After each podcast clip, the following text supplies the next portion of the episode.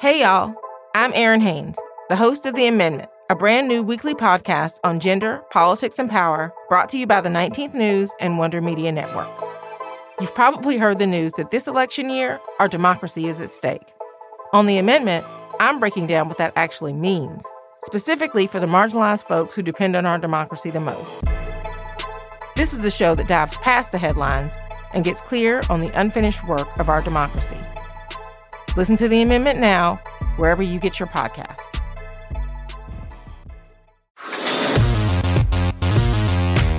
Hello, and welcome back to Professional AF. My name is Diana Kander, and I am your host for this season that we're spending getting over failures, mistakes, setbacks, and actually learning how to use them as stepping stones to even better futures. Today I'm talking with Sheila Heen, the founder of Triad Consulting Group and a lecturer of law at Harvard Law School.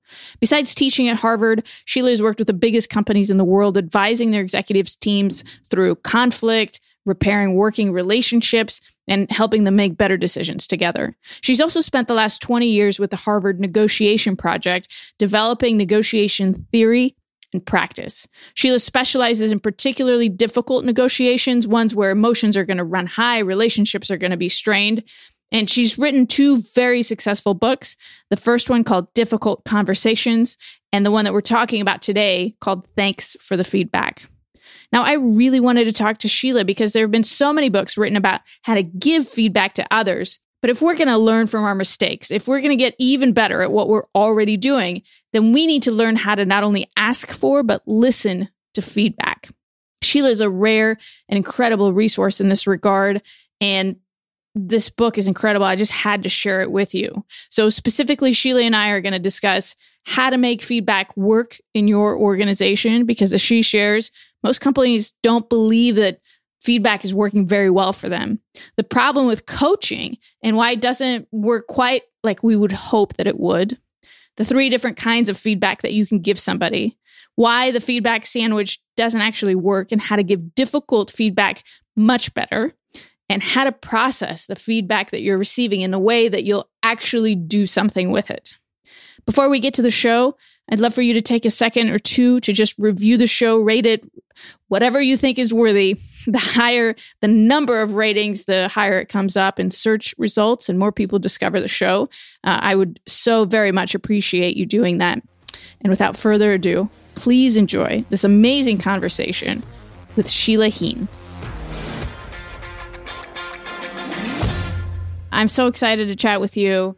I love the book. I want to focus on feedback, okay. which is uh, one of my favorite topics. Actually, at the beginning of the year, I started a project on Twitter where I wrote a Twitter book, a Twitter first book about uncovering blind spots. Awesome. And so I really want to focus our time at first on the importance of asking for feedback. Yeah. And, you know, my very first question is how do we convince companies and individuals that they even have blind spots? Yeah. I mean, let's start let's start with something simple, you yeah, know? Yeah, exactly. Exactly. So, I think this is one of the things that got us so curious, which is that if you ask almost anyone whether feedback is working in their organizations the way that they need it to or want it to, they would say no. People don't offer honest feedback, people don't get the feedback that they want or need, etc if you ask them, does the organization have blind spots? They'll say, oh, absolutely. But if you ask each of us if we have blind spots personally, it's like, no, not that I can tell. right? So we're super aware of everybody else's blind spots and not aware of our own. And, and, and that's the nature of blind spots. But sometimes the way in is um, to ask people to reflect on other people's blind spots and what they can see there or the organization's challenges and then bring it around to well if we're going to change things that actually means each of us need to change.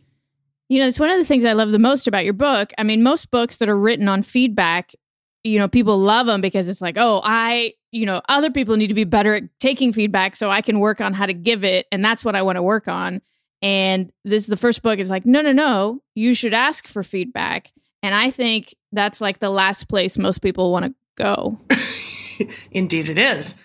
So, this was actually one of the interesting challenges of writing this book as a book. Because if you do look at books about feedback, even if the title says giving and receiving feedback, the receiving part is like a sentence that says, yeah, chapter at most. Say thank you yeah.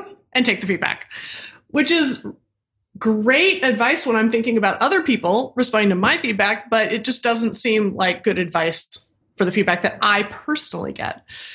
And so we had this funny um, challenge when writing the book, which is that typically you want to write a book that responds to the problem people perceive that they have, what we call your felt problem, mm-hmm. where I look at the shelf at the bookstore and I think, oh, I, that's one of the things that I need. And um, I don't, I think we do walk around the world aware of the feedback we're not offering other people, but we are not so aware of all of the feedback that other people are withholding from us. Yeah. Um, and what kind of got us there was really bumping into the wall on gosh we've been teaching people how to give feedback for years but it doesn't seem to be actually solving the problem. So like what right. are we missing here? And realizing oh hold on there's a whole nother side of the equation which is even more challenging and perhaps more interesting which is what is so hard about receiving feedback for all of us? And also expanding the idea of feedback beyond performance reviews the formal sort of evaluation feedback and really thinking about all of the you know spoken and, and unspoken sometimes little signals that other people are giving us for how we're impacting them right? And and the challenges that we're up against. Well i'll tell you how i stumbled on blind spots first and it actually had nothing to do with feedback. And that is um, i set a, a really ambitious personal challenge to do a 10 minute plank I, I write fiction business books, and so one of the plot lines was to, somebody was doing a ten minute plank, and I thought I would try it so I could write about it better. Awesome. And I got stuck. I got stuck at like three minutes on my own, you know? and okay, well, first of all, let me just say it's that pretty good. minutes it's alone pretty good. is impressive. Yeah, yeah. Yeah. But that wasn't the goal. Okay. And so, uh, you know, part of the book is about uncovering blind spots in organizations. And so I tried to understand my own. And so I went to people who were experts at planking and found out what they were doing that I wasn't doing, which was they were spending like 30% of their time doing weightlifting on muscles that I honestly didn't even know were muscles. And once I started following their methodology, I doubled my time in like two or three weeks. I mean, it was uh, unbelievable the difference that the blind spots made for me. Yeah. And so my thesis became that all of us has have a list of things that we think we should be working on for ourselves or how to get to our goal. And then there's this other list of things that we wouldn't even know to write down. Like if I sat down my, at my desk, I would never come up with like exercise muscles you don't know exist, you know? right. And so there's this other half of blind spots, and that list is going to get you to your goal like exponentially faster. faster. Yeah. And so that was that was like my big aha on oh my god like other people hold these keys that we aren't even aware of and so it got me into the you know wanting to read your book but that is a difficult epiphany to explain to other people because there's so much pain uh, like that's an easy example. But when it comes to like what am i personally doing that's affecting my marriage my work um that's so much more personal you know?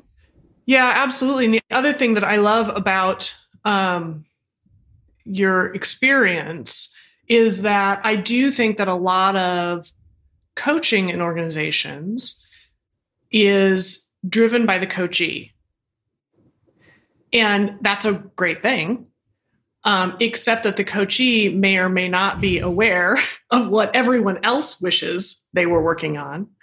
Um, and so the great thing about the question that you asked was that it wasn't what you thought you needed to work on, it was actually about your end goal. Right. So you weren't saying, I can't figure out I need some better ab exercises. Right. Right. Because I clearly that's what I need to get better at. you instead said, like, here's where I'm trying to go, and I'm not yet getting there, and I can't figure out why. And that kind of opens the door for people to say, like, well, actually, there are some things that may or may not even be visible to you um, that I think would help you get there. So, is that an important part of the journey to have somebody, you know, think about how their feedback system is preventing them or helping them get to a goal, like ha- that the goal is such an important part of that process? Yeah, although I have to say that before this very moment, I wasn't thinking that clearly about the difference. All right, well, I think Honestly, we're done. we both, we both learned clip. something today. I, I, think I wasn't thinking as clearly about the difference. I, I, um, we do think pretty carefully about the different kinds of feedback, right? Yeah. Appreciation and coaching and evaluation, and that they have really different purposes, and that we often get those mixed up together. But what we're talking about is really within the realm of coaching, which is the yes. feedback that's designed to help you get better at something.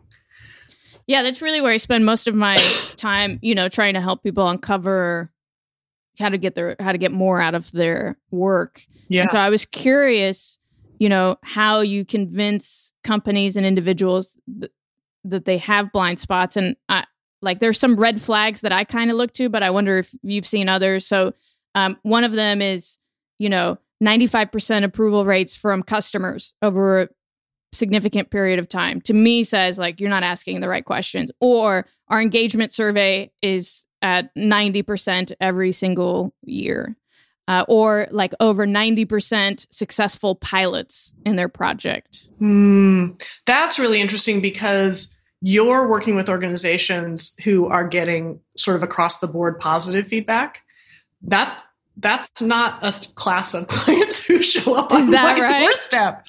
Yeah. The clients who show up on my doorstep often feel like, from the leader's point of view, gosh, we've got a really strong company culture. You know, I, I think my team is really performing. And then they get back survey results from maybe their climate or their engagement surveys that actually are not as high as they expected them to be because under the safety of anonymity, to the extent that people trust that, they are signaling actually things aren't as comfortable or as open or as candid as maybe they could be, or I'm not as engaged as I could be. Um, mm-hmm. in what we're trying to do together and trying to improve, constantly improve what we're doing together. I don't necessarily feel safe doing that. Um, or I try and it doesn't go anywhere. And uh, I mean, I think that's a great prompt, right? Like that's a problem to be solved in an organization. And of all the organizations that get that kind of feedback, I think it's still a small percentage that contact somebody like you that says, you know, that they don't dismiss it offhand and say, bad survey, or they're just angry about their salaries, you know? Yeah, yeah. That that we can rationalize those results rather than getting curious about those results right? Rationalize or dismiss them.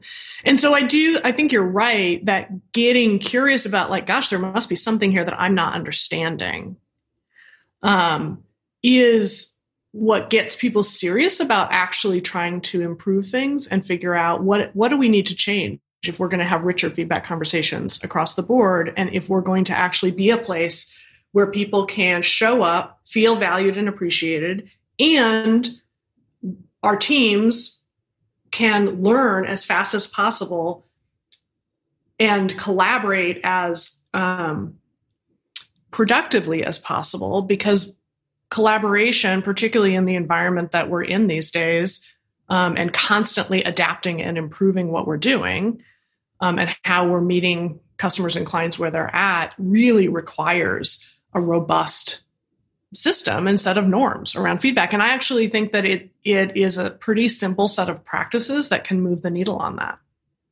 Well, I, I would love for you to share those. maybe I mean, maybe that's like what we no. Let's not tell anybody about them. um, well, so one of the um, one of the things to think about is the types of feedback that we're providing people Um, so people toss around this word feedback, and and we would suggest that there are actually three different kinds. Um, ACE is the easy way to remember them. ACE appreciation just says like I see you and I get you and you matter around here and I know what it's co- I notice what it's costing you to deliver at this level. I know how hard you're working. Um, I see the progress that you're making and in most organizations people will report feeling underappreciated um, at work. But appreciation is a big piece of what keeps them engaged and motivated. The second kind of feedback is coaching. And coaching really is anything that is designed to help you get better at something, improve your effectiveness, efficiency, skill, knowledge base, et cetera. And so that's the engine, right, for learning and improvement and, and constantly seeking excellence and collaborating effectively over time. And then finally, evaluation rates or ranks you. It says against some set of expectations, how are you doing or how are we doing as a team or as a department? Um, so those are performance reviews, obviously. Sure. But they're, they're also actually the conversations that we have regularly where we try to gauge where do we stand here? Like, is this draft ready to go out to a client?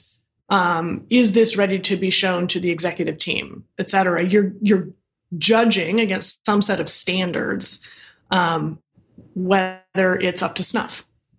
Yeah. So, um, interestingly, in order to learn and grow, people actually need all three kinds of feedback, and we need to be providing each other with all three kinds of feedback. And and then often managers or leaders say like, "Oh my god, that sounds exhausting." To which I would say it doesn't have to all come from you. You are not the person who is best placed to offer it. And so part of the task is to um, engage your team in talking about what they each need more of, what kind of feedback they would like more of, and how they might get it from each other. How do we support each other? And so just doing a quick self assessment. You know, how much appreciation do you feel like you're getting right now? How much coaching do you feel like you're getting? Um, and how clear are you on where you stand and how you're doing, whether you're on track? Um, and then what what would you like more of? And having that conversation as a team once a month as a quick check-in opens up permission for people to offer it to each other so that it doesn't always have to come from the manager. And that's a pretty simple practice that can be integrated into your Monday morning meetings, right? Yeah, that's such a great idea. You know, uh, my husband um, has run for a number of political offices, and it took us. Uh, I don't I remember if it was the first campaign that we figured this out, but he would get done giving a speech, and he would uh, say like, "How did I do?" And I would be like, "Well, you messed up like here and here and here." yeah. And so we learned very quickly that for the sake of our marriage, uh, the first question I would ask would be, "Well, do you want me to wear my wife hat or like my campaign advisor hat?" Which yes. is you know the different types of hats yes. that you're talking about. And then he would be honest. He'd be like i'd like the wife hat please. And so then i'd be like i thought you did fantastic. Like you know? Um yeah. and and so like that idea of thinking of wearing the different hats which is like what the person needs at the moment you know? Yeah. And i think that so i can that reminds me of two things i found helpful also which is I do think that there's a time and a place where, like, I've I've written a draft of something, um, and I hand it to somebody and said, "Can you give me some feedback on this?" What they need to ask me is, "What would be most helpful to you right now? Appreciation, or coaching, or evaluation?" Yeah. Are you? And and sometimes I think it's totally legitimate to say, like, look, if there's anything that's good in here, like, let me know because I'm just feeling a little discouraged. Yeah. Right. I'm not even sure this is worth pursuing, which is a combination of appreciation and evaluation. Yeah. Can you tell me whether you think this is a promising direction? That's an, a question for judgment. Mm-hmm. Or I might say, I'm really wrestling with, you know, whether my opening is working or what I could try instead. So I could use some coaching on that particular thing. I want to put a note in the second thing. I don't want you to forget it because it sounds important, but you bring up a really important point, which is most people hand others a draft and say, Can you give me some feedback? Or they'll go yes. into their office. And that is a, a, a challenging request. You're setting yourself up for failure because they have no idea what you mean. And so yes they're usually going to say nice things because they I would say like people's default is you want to hear you did fine. And so if you want to hear any of the others, you have to be explicit with others. I think that's right. And and particularly if you want coaching. Yeah. When you ask people in organizations, what kind of feedback are you short on and would you like more of? Universally, the strongest response I get is people are short on coaching. And I think it's because people hesitate to give you suggestions and coaching, unless, of course, they're your spouse. Yeah. or your kids. I have all kinds of coaching for them. Um, but so, in terms of how to ask for feedback, rather than saying, Do you have any feedback for me? Our suggestion would be to ask for, if you want coaching, ask for one thing. Hey, what's one thing that when I give this speech tomorrow or after lunch yeah. on political campaigns, you think would make it better? Or what's one thing that if I changed it would make a difference to you? That's actually a much easier question to answer. And it's really clear that you're looking for something to improve. And so that's a question that can just be integrated into, you know, the walk down the hall after the meeting. Hey, what's one thing if we changed it about that meeting each week would make it better? Yeah. From your point of view. And one of the things I uh I didn't see the book and I'm curious what you think about it. Like make sure you're asking the right person because um, whenever I'm giving a speech, my mom's feedback is always about my clothes. And uh, she's not the best person, you know, to give me like speaking f- feedback. Yes. Yes. Uh, so make sure you're asking somebody who, wh- whatever it is that your goal is, they've been successful in that area, you know? They've been successful in that area, or they may not have been successful, but they're part of your target audience. So they have a perspective. Yeah, of course that's useful. When people say, well, I didn't take their feedback because I don't think they're credible or I don't want to be like them, mm-hmm.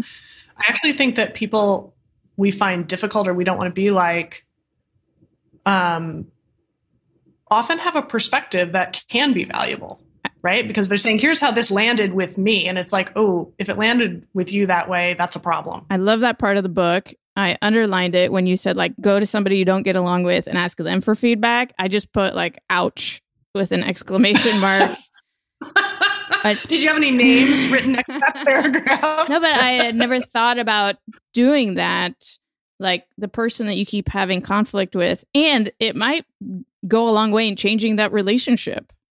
Yeah. That was actually one of the biggest learnings for me, too, as we you know, worked our way through this learning process ourselves about feedback was like my list of approved feedback givers, the people I trust and I think are successful and credible, et cetera, is is really quite short. and but like the my life is populated by now everybody else. Yeah.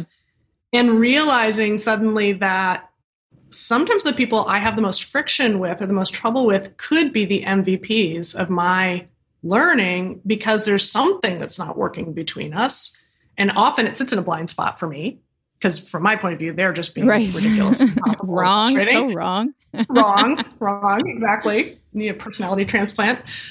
But what if I went to them and said, Hey, you know, I'm sure there are a number of things that I could improve, but what's one thing that if I changed it would make it easier from your perspective for us to, you know, get done what we we work to get done together? And that that question alone can start to shift the relationship. Because first of all they'll surely tell you. Sure. right? Um, and then over time they may reciprocate and ask if there are things that they could change. And so now you've suddenly turned around that relationship um, by asking a simple question. Mm-hmm. well let's uh, let's dive deeper into the ouch portion, which is like, you know, we've been talking so far about encouraging people to find out things that might hurt when they receive them.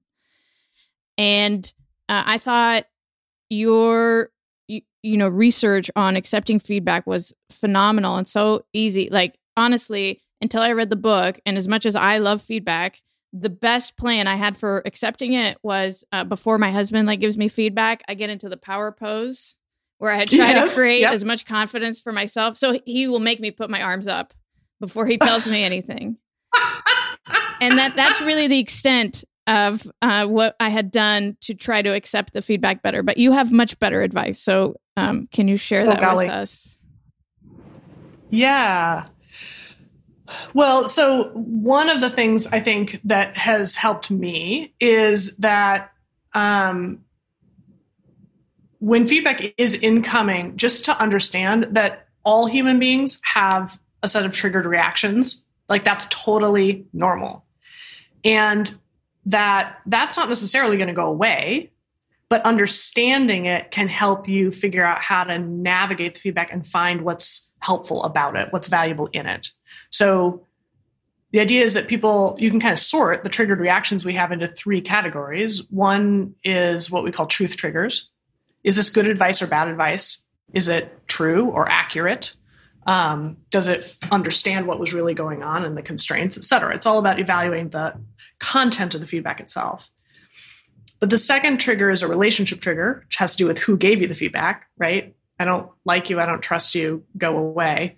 Um, although relationship triggers are interesting as we're talking about spouses, because it is why your best friend can tell you things sometimes that nobody else can. But sometimes the people closest to us can't get through to us, and we'll get the same feedback from a stranger, and we just hear it differently, or an acquaintance, right? And we just hear it differently. So we often have a bigger reaction to the who than the what, and trying to pull those apart um, is part of the challenge in relationship triggers. And then, then finally, identity triggers, which really hit upon the story we tell about who we are or want to be. And also, through part of this research, we bumped into some evidence that in terms of sensitivity to feedback, how upset do we get and how long does it take us to recover, that um, individual sensitivity can vary by up to 3,000%. Let's talk so, about that right? Because just yeah, I yes. mean that's a big just, deal. It, yeah, it's a huge deal, and just getting to know your own profile, yeah, and your own reactions is part of the challenge. And then you can coach other people on how to offer you feedback so that you're a little more likely to hear it. So you describe it as there's this baseline of where you're operating in the world, whether you'll take it as a you know whether you can brush it off or whether it'll ruin you for the rest of the week and and year, how yes what rest of the year yeah. yes um i mean i think we can all still remember things that people said to us in grade school you know? So oh yeah. Yeah isn't that interesting?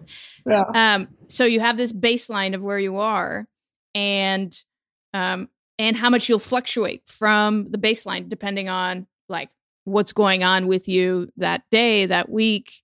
And actually as i reflected on my personal career the the best way for me to explain like how I gained confidence as a professional is moving up that baseline throughout um my career. I mean it was just great to give me those words but I, I'd love for you to like dive deeper into that concept like how do we know what our baseline is and and explain how it works between two people who have very different baselines yeah yeah, so um, so this comes out of research around what's sometimes called set point or baseline, um, and it really comes out of some of the happiness research that suggests that um, it, you know if the scale is one to ten, there are people who just sort of their equilibrium point or set point tends to be around like an eight, like they're just delighted day in and day out with with you know everything from their new promotion to like this cup of coffee. Yeah. Um, which is just like so satisfying this morning. It's exactly what I needed. And you know, they're they're kind of irritating.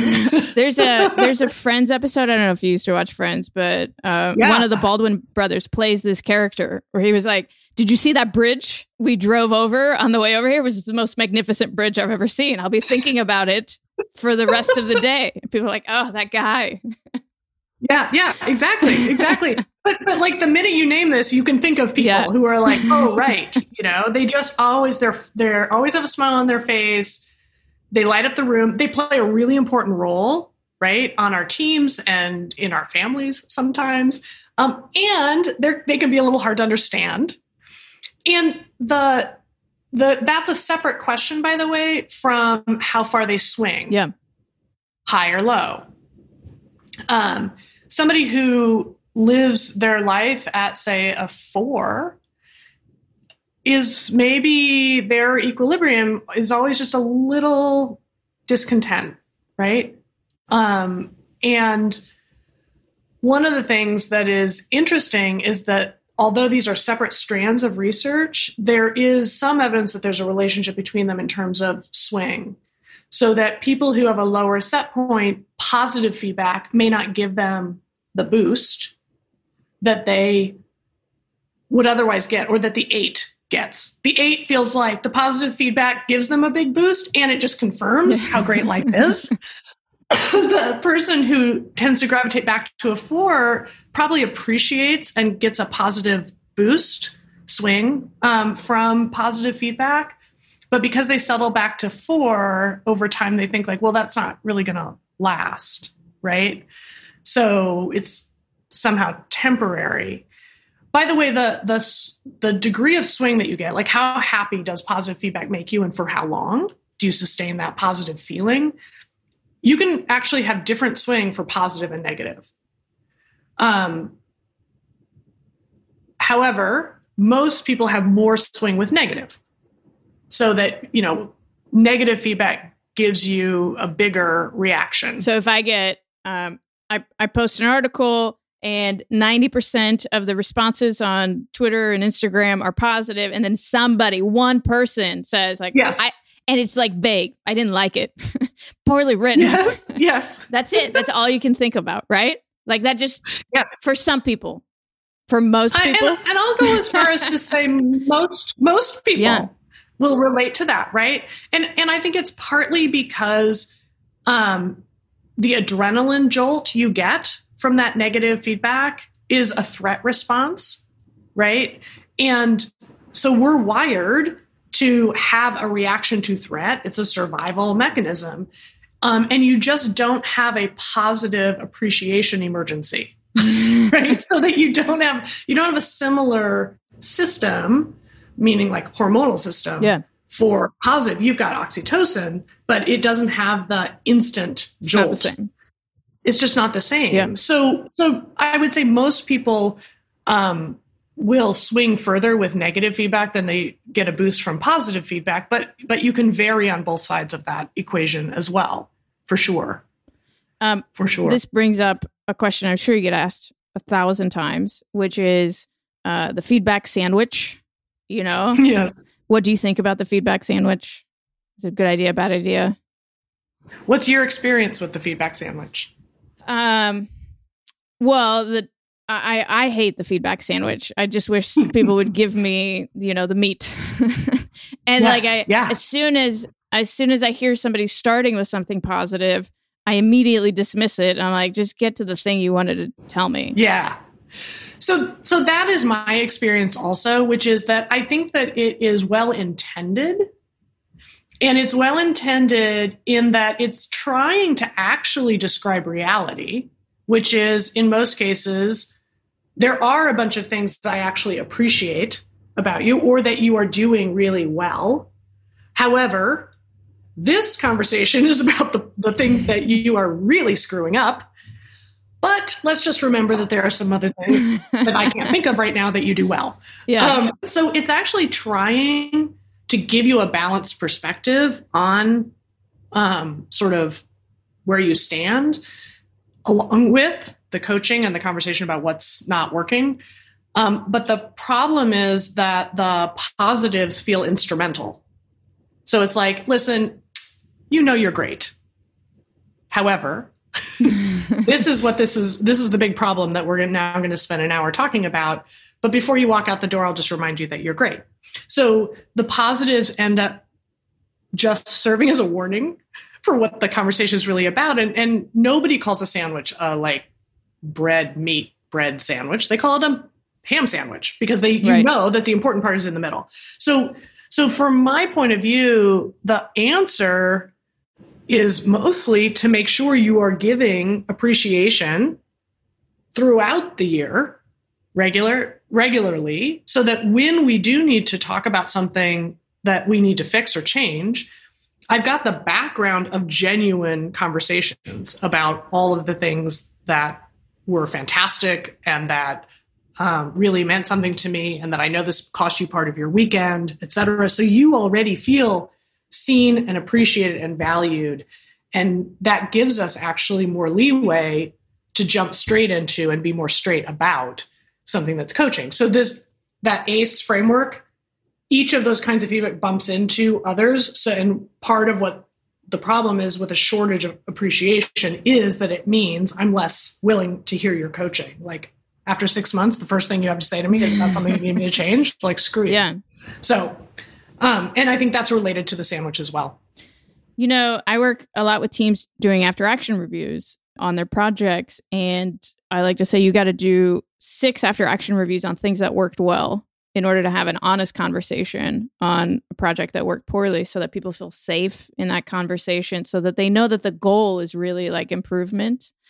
So that makes a ton of sense what you're saying. And I'm actually thinking about whether starting the conversation with this is going to be a coaching conversation or this is going to be an evaluation. This is the purpose of this so that it, you're not just caught flat footed. Like, can I talk to you for five minutes? You're terrible at this.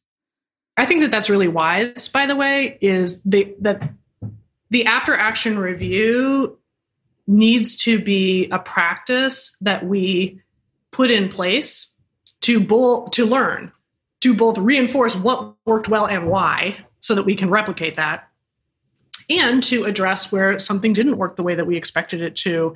And I think the trust that you build about honesty in those conversations, I think it's really smart that you've got to be sure to do them about the ones that are working. Yeah. Because it gives That's exactly what you're, yeah. yeah.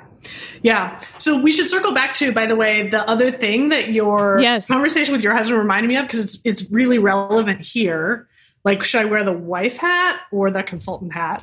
Which i love. Um, and it has to do with the different kinds of mirrors that we can be for each other. And i think when we get upsetting feedback and then we go to vent to someone that we trust a friend a colleague um, a spouse you know and we're like oh my gosh, you're never going to believe what just happened today. And so and so said the following, and they said it right in front of so and so. And, you know, it's ridiculous. And I think what we implicitly ask them to be is what we would call a supportive mirror. Right? I need you to say, oh, don't worry about it. You know, they're they're worse at that than you are. They're stupid. Clearly, it's more about them than it is about you, et cetera. And supportive mirrors show you what you're like at your best, right? On a good hair day under flattering light. Um, and and I think it's easy to dismiss supportive mirrors because of that, because it feels disingenuous, but it's not disingenuous, actually. Your friends are saying, please don't forget how amazing you are, because this one piece of feedback from this one person is not the whole story about who you are. And it can really help me to not distort that feedback. Like one thing is everything. I've never done anything right in my entire life. Um, and it, my, the feedback can get supersized. And when it's supersized, I really can't learn from it. I'm not in a place where I can. And so supportive mirrors actually help me to regain my footing um, and to see the feedback at actual size. The, the challenge, though, is that once I feel reassured, we're done with the conversation and I walk hmm. away and I actually don't learn anything from it. I've simply been reassured, and the supportive mirror has actually helped me to not just minimize or see it at actual size, but to dismiss it. And I think when we're ready, we should be then turning to asking the people we trust to be an honest mirror. And an honest mirror shows me what I look like like right now in this moment where maybe I'm not at my best and there's something for me to learn. Um, and it, this is related to blind spots because the the sh- the mirror, the kind of mirror that always comes to mind for me when I think about an honest mirror is the mirror that you get handed at the barbershop or the hair salon at the end.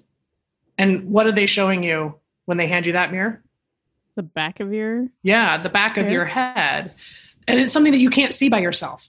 Yeah. So, like, I'm handing you, my friend, an honest mirror and saying, okay, we've talked about what's wrong with the feedback, which was very cathartic and satisfying. Um, is there anything now that you think might be right about it? Is there anything you think I need to learn? And that the people that we trust can actually then help us see those blind spots when we're ready to see them. Yeah. And that that's one of the ways that we can help enlist other people in not just turning up to be supportive. That's important, but that's not the end of the story because then we also want them to turn up to help us to see ourselves honestly.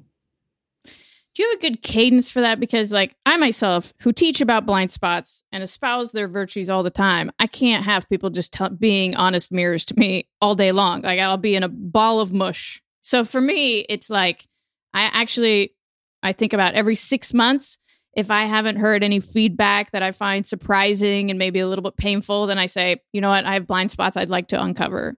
Uh, do you have a cadence that you recommend to organizations? Like, what's a healthy, honest mirror amount?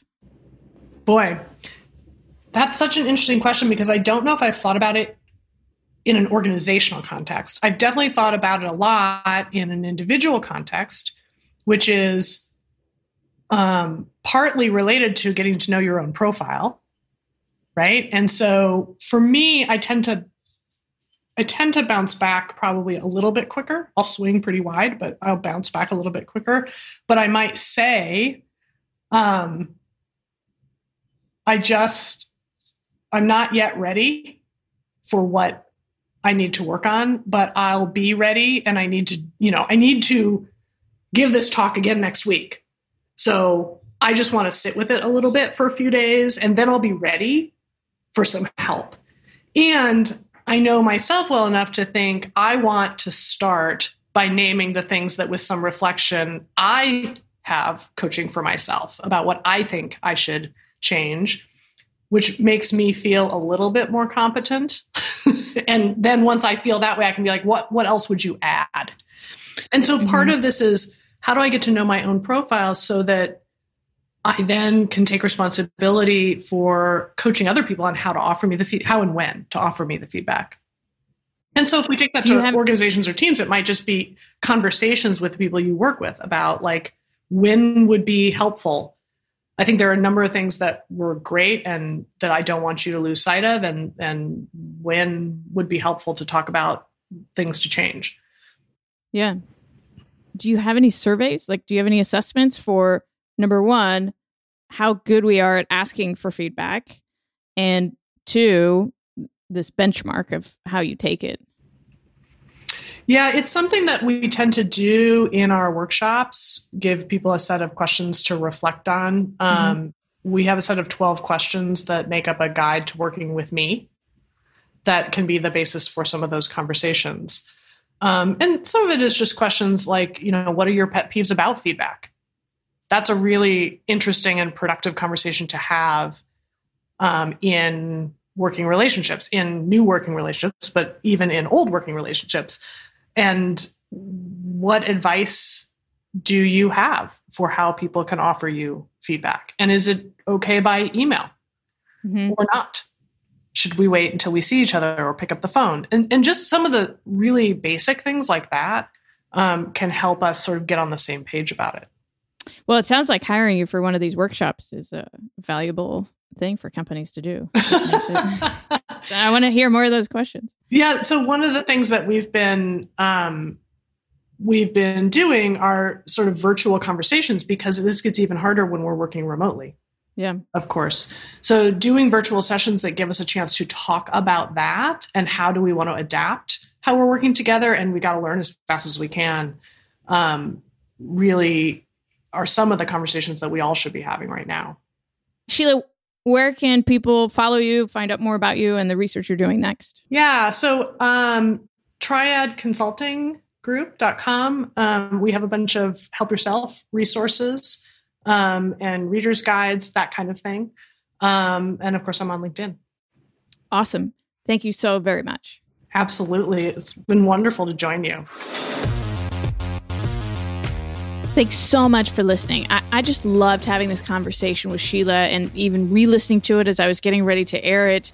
If you want to tell me your favorite takeaway, I'm at Diana Kander on most social media platforms. And if you want to get into a longer discussion, maybe contribute something that you have to this topic, I would love for you to join us on our Facebook group, Professional AF Podcast Insiders. It's a really great group of nearly a thousand people who love listening to the show and discussing the contents. I am Diana Kander thanking you so much for listening. and reminding you that curiosity is your superpower. Whatever your challenge is at the moment, I just know that getting curious about it is going to help. I'll talk to you soon.